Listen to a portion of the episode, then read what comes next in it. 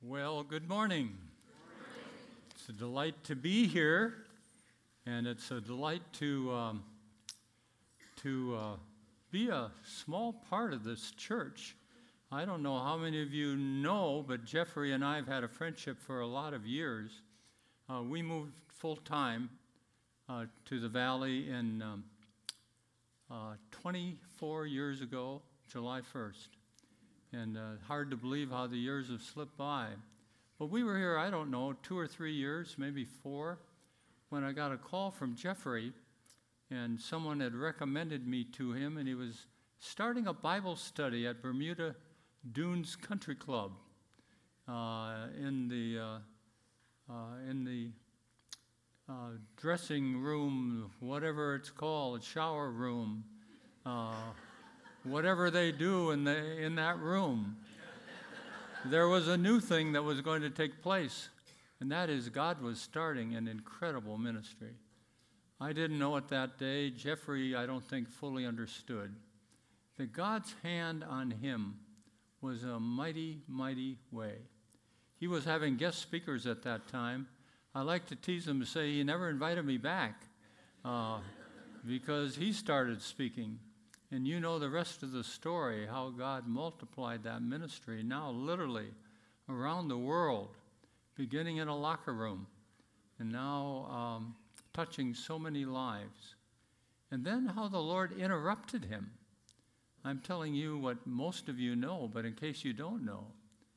And uh, some of you and others began to encourage him to begin a church. And he, um, as you know, he didn't respond very positively initially.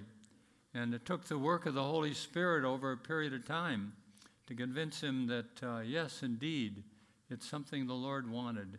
And now the Church of the Red Door is a wonderful answer to the prayers of many of you and to the blessing of all of us. He asked me very early if I would serve as one of the overseers of the church. The fact you don't belong to a denomination you don't have an accountability system for the uh, larger body of Christ. Uh, he very wisely decided he would find a couple, three old guys uh, who've been in the ministry now. I just celebrated my 90th year. I hope you laugh. That's supposed, to, that's supposed to be a joke. I would, I would certainly not want you to believe that, but it, ha- but it has been a number of years. And um, so it's been a joy to do that quietly behind the scenes. And I love to slip in the back door uh, from time to time to worship with you, to see God's hand on what is taking place. And now the summer is nearly over, and the snowbirds will be returning, and uh, the ministry will be uh, uh numerically will be increased greatly in the next few weeks. I'm going to do something today. I think I've only done three other times in my ministry of preaching. And um, I am going to do a little survey of the Bible, not Jeffrey's style, no one can do his style except him, but um, to focus today on a very extremely important subject of the Scripture and of the church and of every believer in Jesus Christ. It's a subject that uh, begins in the book of Genesis, chapter 1, and it continues throughout the Bible to the book of Revelation.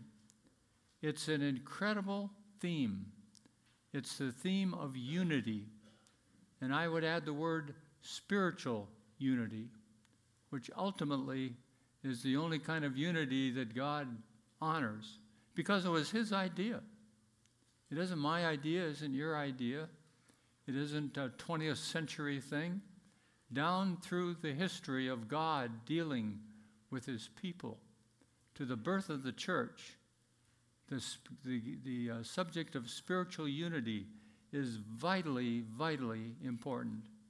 You'd say, well, where on earth in the book of Genesis would we find unity? Would you believe chapter 1? Chapter 1.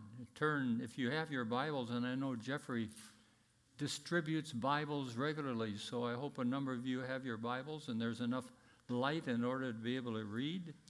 But in Genesis chapter 1, uh, beginning with verse 26, is a very interesting. It's a very subtle, a very subtle. This is not one with, with glaring um, headlights.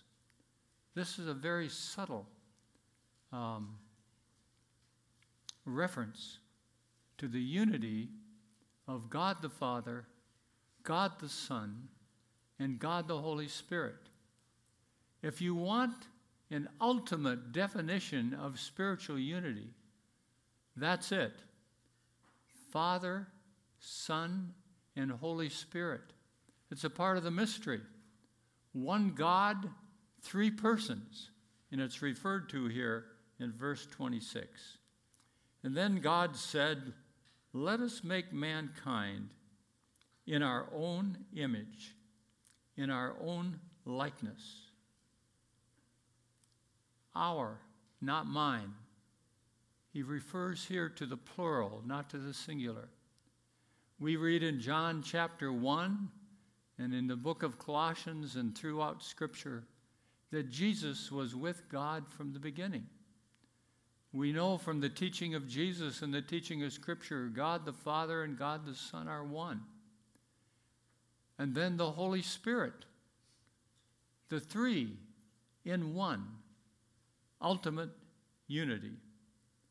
But this unity in the book of, of Genesis is not just mentioned in reference to uh, God the Father, God the Son, and God the Holy Spirit, but to us, many of us who are here today, we make Genesis chapter 2 and um, the uh, next page in your Bible, verse 24.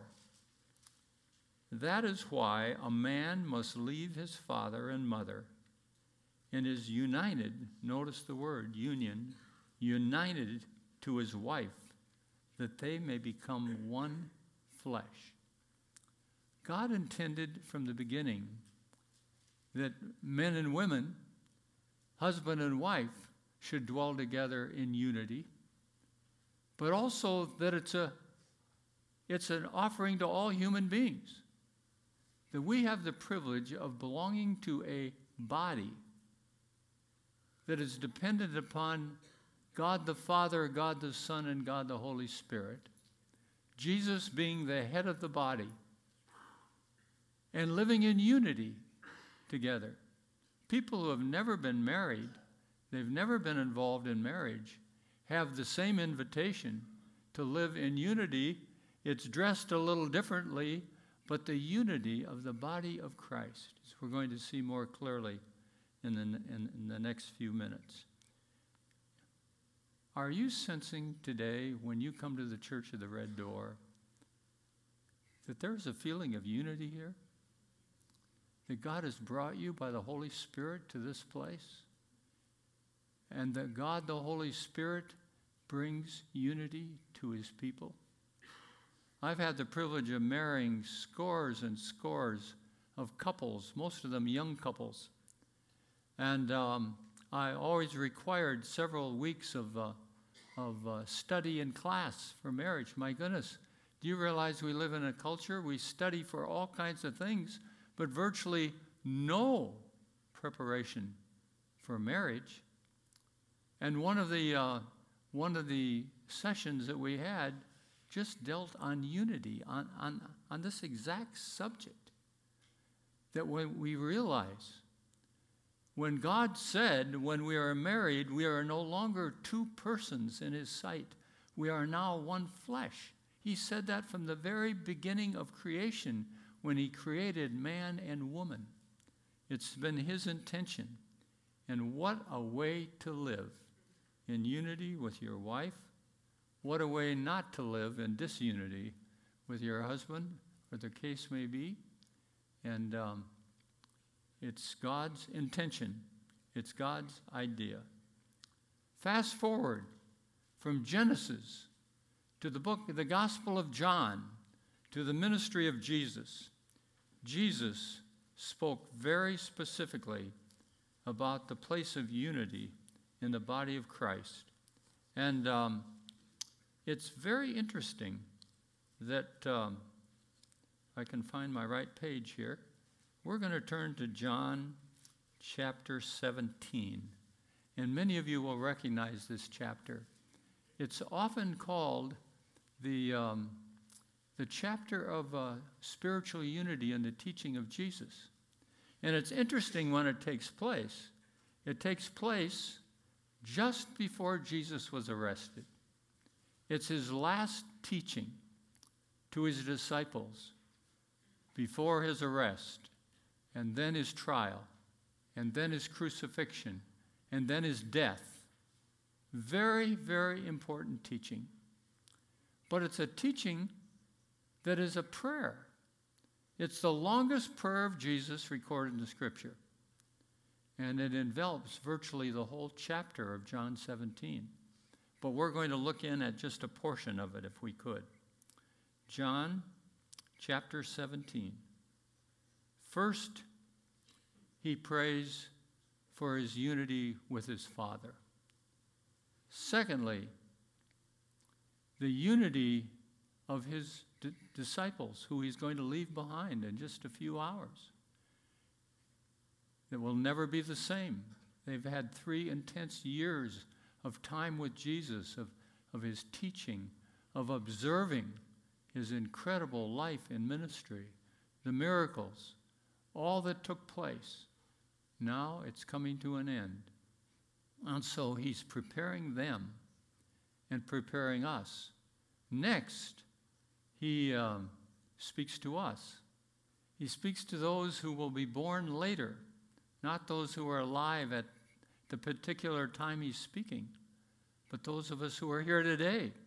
He was speaking to us about unity.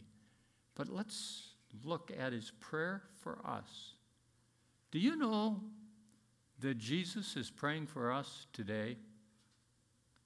Do you know that the Holy Spirit is praying for us today? Do you know that God knows you very intimately? He knows everything about you. He knows what you need. He knows what you think you need that you don't need. He just has this. He's God.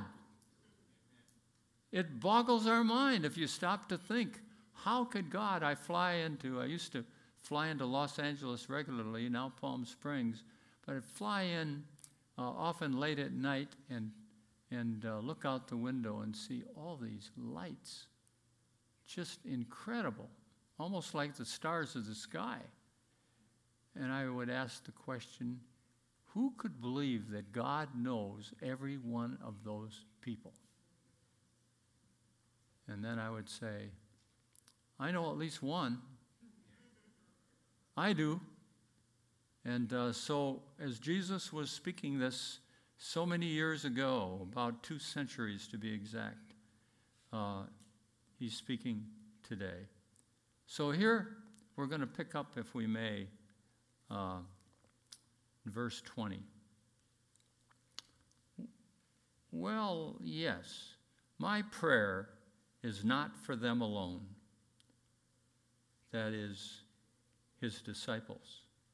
Not for them alone, but for those who will believe me through their message. That's us. And that all of them may be one Father, just as you are in me and I am in you, may they be in us, that the world may believe that you have sent me. Boy, we could talk about that a long time. That's incredible. Jesus is praying that as surely as Jesus is in God and God is in Jesus and they are one, that we may be one with the Father, with the Son, and with the Holy Spirit. Greatest privilege of life. Nothing can even approach it is to be living in unity with God through Jesus Christ and through the Holy Spirit. Absolutely mind boggling, again, as the case may be. And what is one of the benefits of this? one of the side effects, one of the benefits, is that uh, they may believe that you, that is the Father, has sent me, that is the Son. I have given them the glory that you gave to me, that they may be one as we are one. It's a unity thing. It's not really an option for followers of Jesus. It's his deep, deep desire that we would be living in unity with him constantly, that we would be in touch with him, that we would be allowing him to not only live in us, but through us. Unbelievable. But then he goes on. I in them, and you in me, that they may be brought to what? Complete unity. Complete unity. If there's anything that outsiders should see about the church, they should observe these are these strange people who love God, but who also love one another, and who are in touch with God, but also in touch with one another, living in unity, being one like the Father and the Son. Incredible. And of course, added to that, because of the unity, comes the love. We'll see that in Ephesians 4 in just a moment. Incredible. That's what the church should be. There's nothing more tragic than a church that is living in disunity.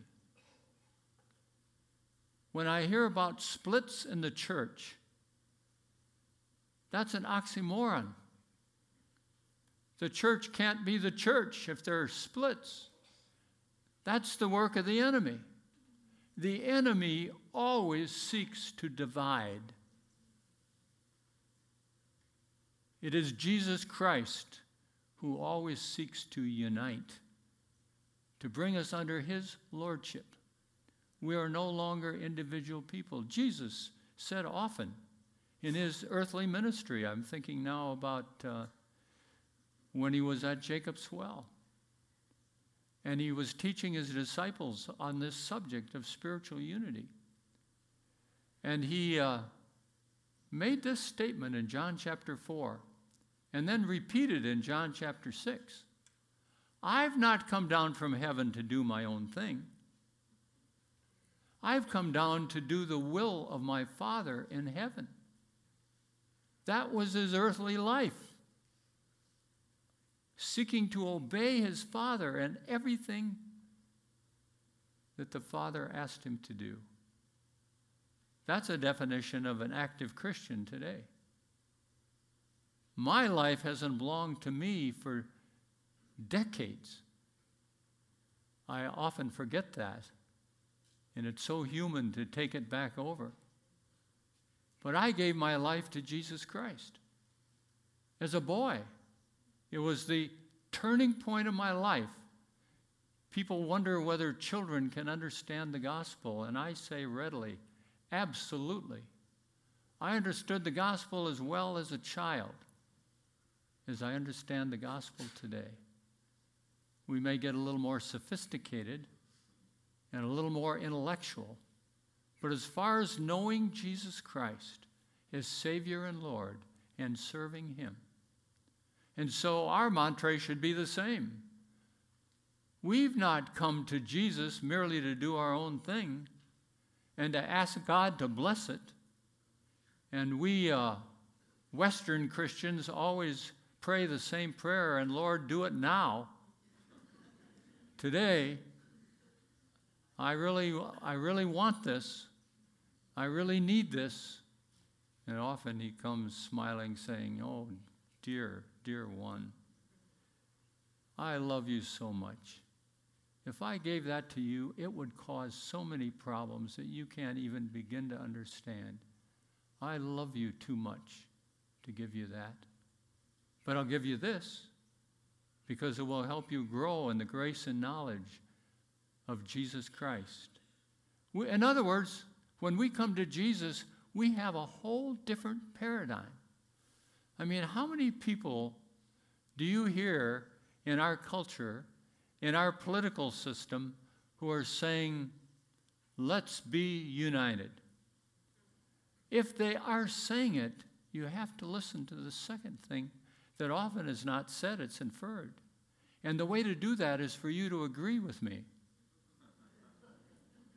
And if you agree with me, then everything will be just fine. That's not the kind of spiritual unity that Jesus was speaking about. So, spiritual unity is a high priority of Jesus, that all of us may be one, and that we may be one as the Father and the Son are one, that we may be brought to complete unity. Incredible. Well, spiritual unity and the practice of the early church. As you remember, the church was not begun by a committee. There are many people in the church who can't figure that out. Everything is committee this, committee that. I became pastor of a church uh, a few years ago, and I started reading um, the committees I served on after I arrived. That was my mistake. I didn't do it prior. And I found out that I belonged to 63 committees. I now knew my full time job was going to committees. So one of the first priorities for me was to rewrite, to, to take the church through a rewriting of the bylaws. And I ended up on just four committees, which made a whole lot more sense, unless you want to be a, a, a pastor who controls everything. Now I'm going down a wrong trail. Let me come back to the right trail. Let us return. Spiritual unity was the absolute practice of the early church from the first day. The first day. Incredible. If you don't believe me, listen to Acts chapter 2, beginning with verse 1. Many of you know this well. When the day of Pentecost came, they were all together in one place. I want you to know, friends, this was not vocabulary of the Old Testament. This is vocabulary of the New Testament. This was not even the vocabulary during the 33 years that Jesus lived on earth, approximately 33 years. Three years of intensive public ministry that the disciples shared with him. You do not read in the Gospels, and the disciples were all together in one place. Now, they were when they were with Jesus, but not spiritually, not emotionally, not in their hearts. What did they do when Jesus was not looking? As though he didn't know what they were doing.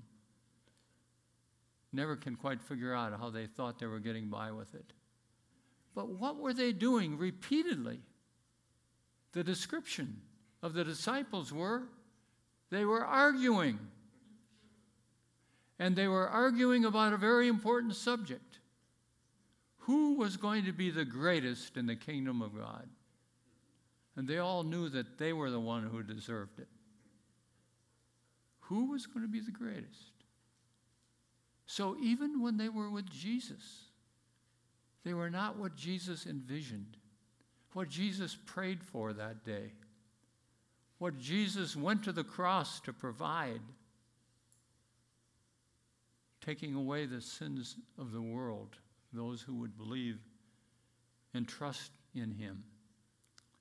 They were all together in one place. And that's what brought this great outpouring of the Holy Spirit.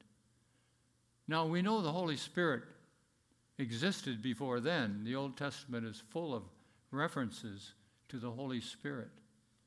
But here was a whole new coming, a whole new dimension of the Holy Spirit that established the church. As I said, the church is not people's idea, was God's idea from the beginning. And his son is the head of the church. If you want to do an interesting Bible study, a word study, this is one that you will really enjoy. Skim through the book of Acts. Don't skim too quickly. Skim through the book of Acts. I hope you're accustomed to marking in your Bible important verses. Just underline the word together and then add it up, and you will be amazed. Skim through the rest of the Bible, and you'll find very few references to followers of Jehovah God or even followers of Jesus in a short time on earth, described as these people are together. Friends, this is a terribly, terribly important subject. Unless you think we're being ethereal, let's get down to earth for just a minute. We're going to have some more application in a moment. But let's talk about life as we've lived it up until now.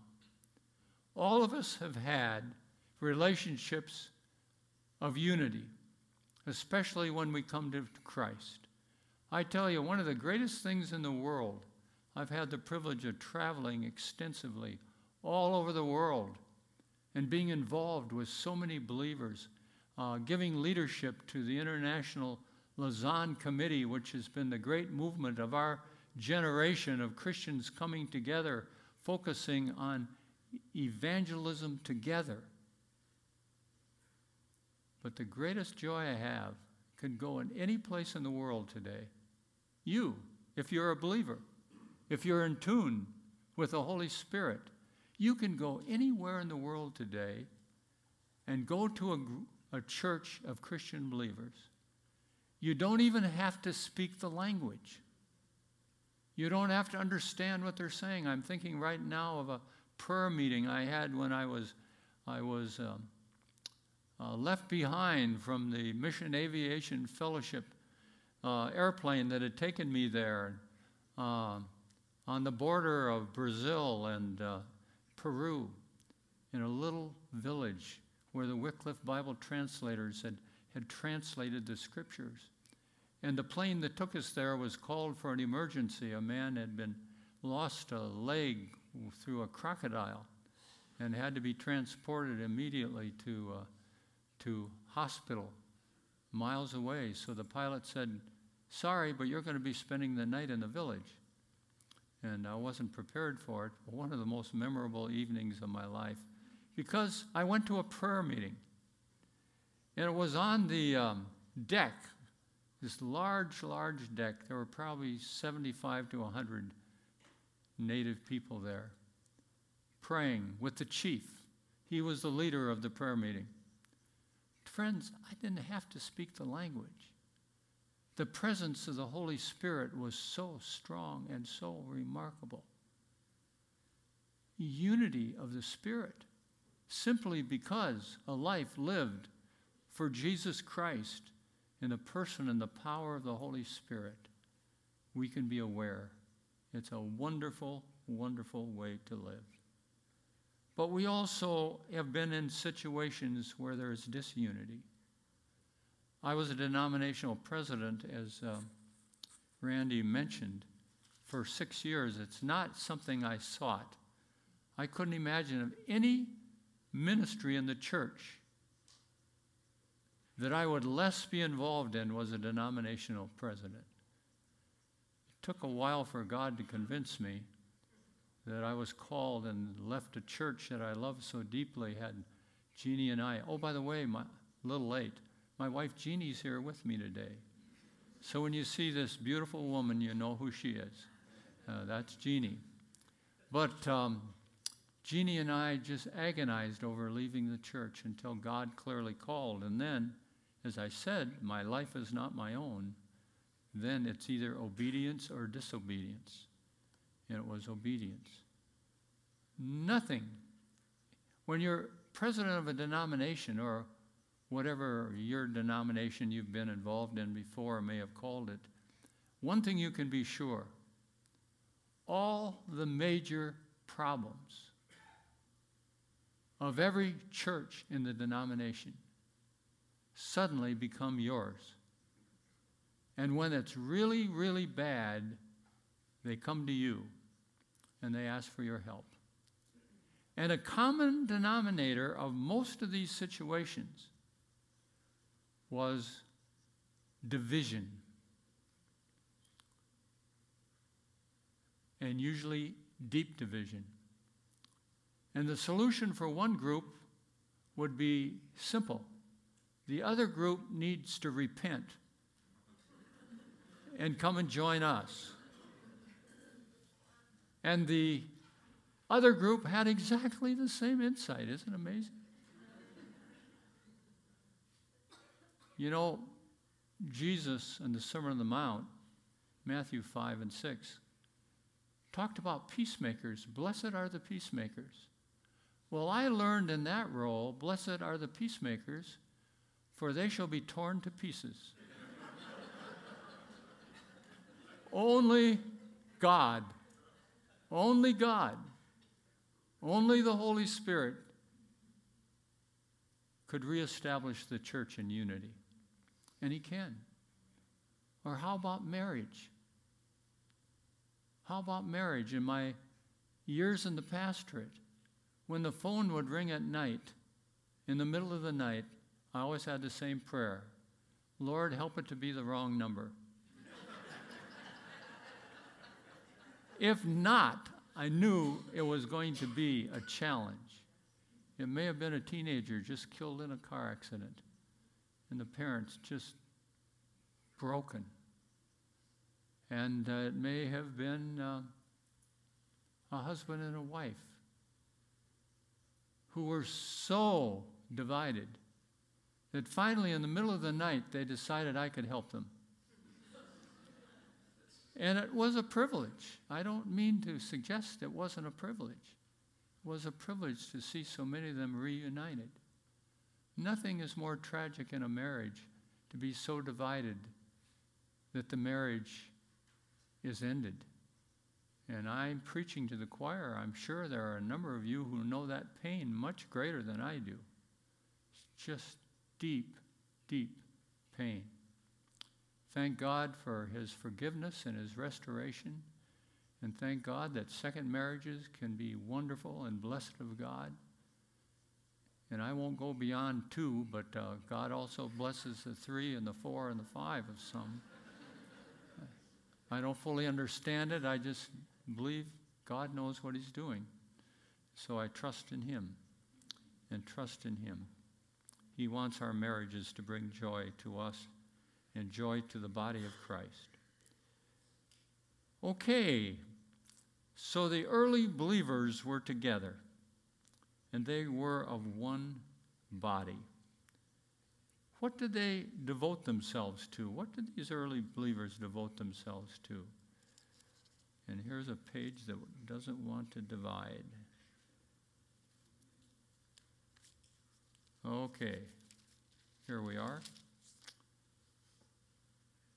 They devoted themselves, this is verse 42 of chapter 2. They devoted themselves to the apostles' teaching, that was the Word of God, to fellowship, to the breaking of bread, to prayer. Everyone was filled with awe at the many wondrous signs performed by the apostles. And all the believers were together. Not some, all the believers were together. I don't know whether you're from a part of the church that has talked about revival, as I have done over the years revival in the church and spiritual awakening in the nation. The great revivalists, uh, Jonathan Edwards and others, back to the 1700s, when we had the first great awakening in this nation, second great awakening, just before the Civil War, the third great awakening. And they had a definition of revival and spiritual awakening, and it was this the manifest presence of God. And when we've had great revivals and even smaller ones, some of you may have belonged to churches where a revival broke out, there was great division or great problems, and suddenly God came. When we say, when God shows up, when we sense that He is there, when we submit to Him, there is great chance for revival. I'm glad that's not mine. It just dawned on me. I forgot to turn it off.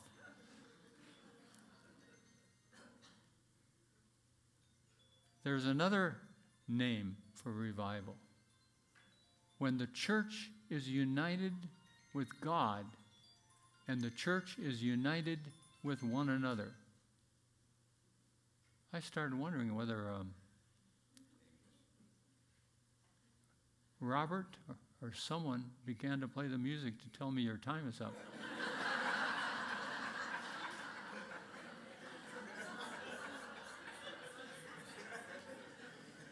I've been in churches that do that. But before my time is up, let's go. One last passage. One last passage, and this is a great summary Ephesians chapter 4. If you can turn to Ephesians chapter 4. Incredible statement. The Apostle Paul. And he kind of summarizes it all as we've done this brief survey across the panorama of Scripture the spiritual unity that is the responsibility of us all. The first, spiritual unity that was God's idea. Secondly, spiritual unity that was a high priority of Jesus.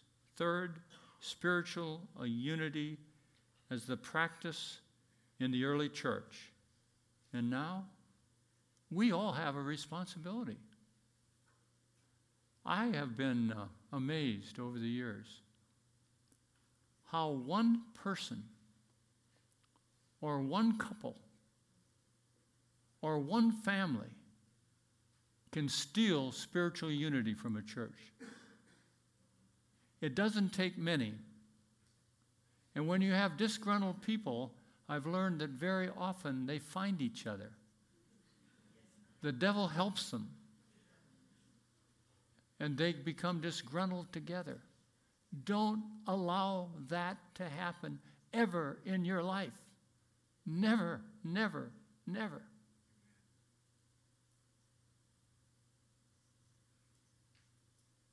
If you can't be happy in a church, go find another one.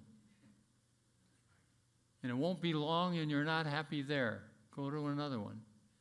We have people who have traveled from place to place one of the things about pastoring in a smaller community like my father did is, you know, if there are four or five churches in the community, they run out of churches pretty quick. then you have to go somewhere else. But listen, friends, listen to the Word of God. I urge you, Ephesians 4 1, I urge you, says the Apostle Paul, to live a life worthy of the calling you have received. We've all been called to follow Jesus. Live lives that are worthy. This is not the latest little thing that you're exploring. This is a commitment of a life. Be completely humble. That's absolutely essential for unity in the body of Christ. Be humble. Be gentle. Be patient. Be bearing with one another in love. The church is that wonderful place where people are tripping over each other, reaching out in love and asking, How can I serve you? Not, How can you serve me? What a way to live! It's God's way, it's God's intention. How did Jesus live? Jesus said, I've not come to be served. I've come to serve and to give my life a ransom for many. That should be our attitude as we follow Jesus. I have friends, every time I see them, sometimes I say, I know exactly what they're going to say. First thing, how can I serve you? What can I do for you? I tell you, friends, that's the greatest fulfilling life that we can live. Not always focusing on me, me, me. I am crucified with Christ, Paul said. Nevertheless, I live, yet not I, but Christ lives in me. And the life I live in the flesh, I live by faith in the Son of God who loved me and what? Gave himself for me. May we do the same as our leader. May we be willing to do it. Make every effort. Notice verse 3. Make every effort to keep the unity of the Spirit. Friends, there's an assumption there. The assumption is when we are part of the body of Christ, when we are followers of Christ, there is unity. Unity. Unity. And when there is no unity, it's because the enemy has come and stolen it. Don't ever be used of the enemy to do that. Humility is a pretty handy thing to have, have you noticed? There's not one person in this room who knows everything. You may know a lot more than I do, but you do not know everything. There's not one person in this room, beginning with me, who is right about everything. That's why it's so good for us to cultivate the, the, uh, the attitude, the mindset, the spirit. I love to say it from the pulpit when I am going to share my own opinion as opposed to God's from His Word. And I say something like this What I'm now going to share is not in the Holy Scriptures, it is what I think at this stage of the game. It's Paul Cedar's idea. And I believe it's true, but there's only one who's ultimately true. And there's only one source that is ultimately true, and it's this book. And it is the Holy Spirit speaking to us. Let that always be our source. And let us always say, brothers and sisters, if I'm missing something, if I'm wrong, if I've reached a wrong conclusion, please, please, please counsel me. Tell me. Not all spiritual truth is given to pastors. Isn't that amazing?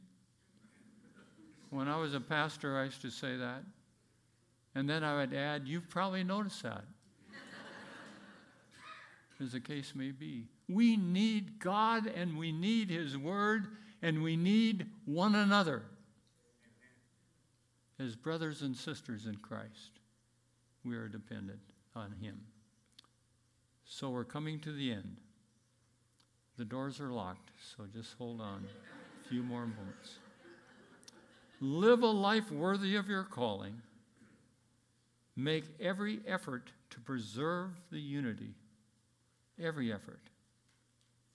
For there is only one body and one spirit. The body of Christ and the ministry of the Holy Spirit causing us to live in unity.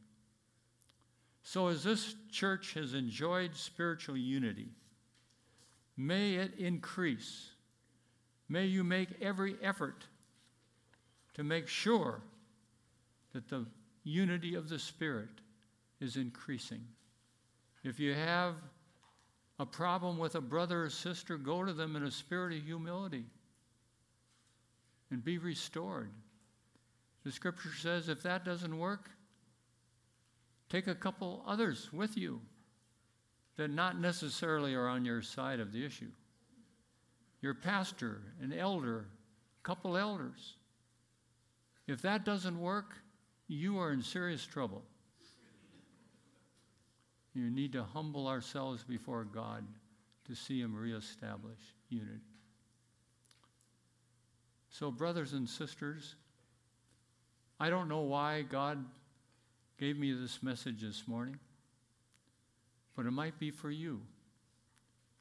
You may be living in disunity right now with your husband or your wife or one of your children if you have children, or a neighbor or who else.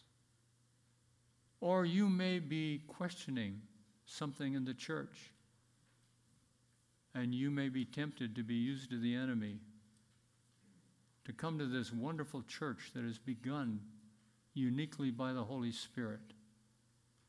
Make every effort, every effort to live in unity and to promote unity. I pray it for you, and I pray it for me. So, Father, that is our prayer today.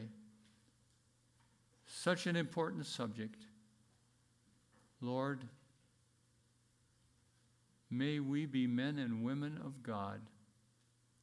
And young people, if there are some young people here, young people who would promote the whole concept of spiritual unity and the manifest presence of God. When we come on Sunday to this place, and as Jeffrey, that very, very gifted teacher of the Bible, as Jeffrey is used by you to teach us, may we sense your presence. And may we sense the unity of the Holy Spirit in all that we do and everywhere we live. We trust in you. We trust one another to you. We trust our pastor to you and the elders and all who are given to leadership. And may we follow Jesus together. May we grow together weekly, daily, in the grace and knowledge of our Lord Jesus Christ, in whose name we pray. Amen and amen. So before you go, Thank you. I just wanted to share with you, Jeff texted us while we're in the middle of, of you teaching, and he wants you, he's sitting up in Seattle, and he's watching you right now with a whole group of folks. And he just wanted to let me, he wanted me to share with you how much he is honored that you're here today and for the message that you gave and the power of what unity means to this church and to the church as a whole. Amen. Thank you, thank you. Karen, thank you. Now I'm going to say a word to him. Sure. Now, Jeffrey, I'm going to say a word to you. Is Seattle as far as you could go today? Seriously, thank you for the privilege. It's been a joy to share. Thank you. All Thank you, right, all right, God bless. Thank you, please, everyone. Thank you, thank you, thank you, Paul. Thank you Paul. Dad.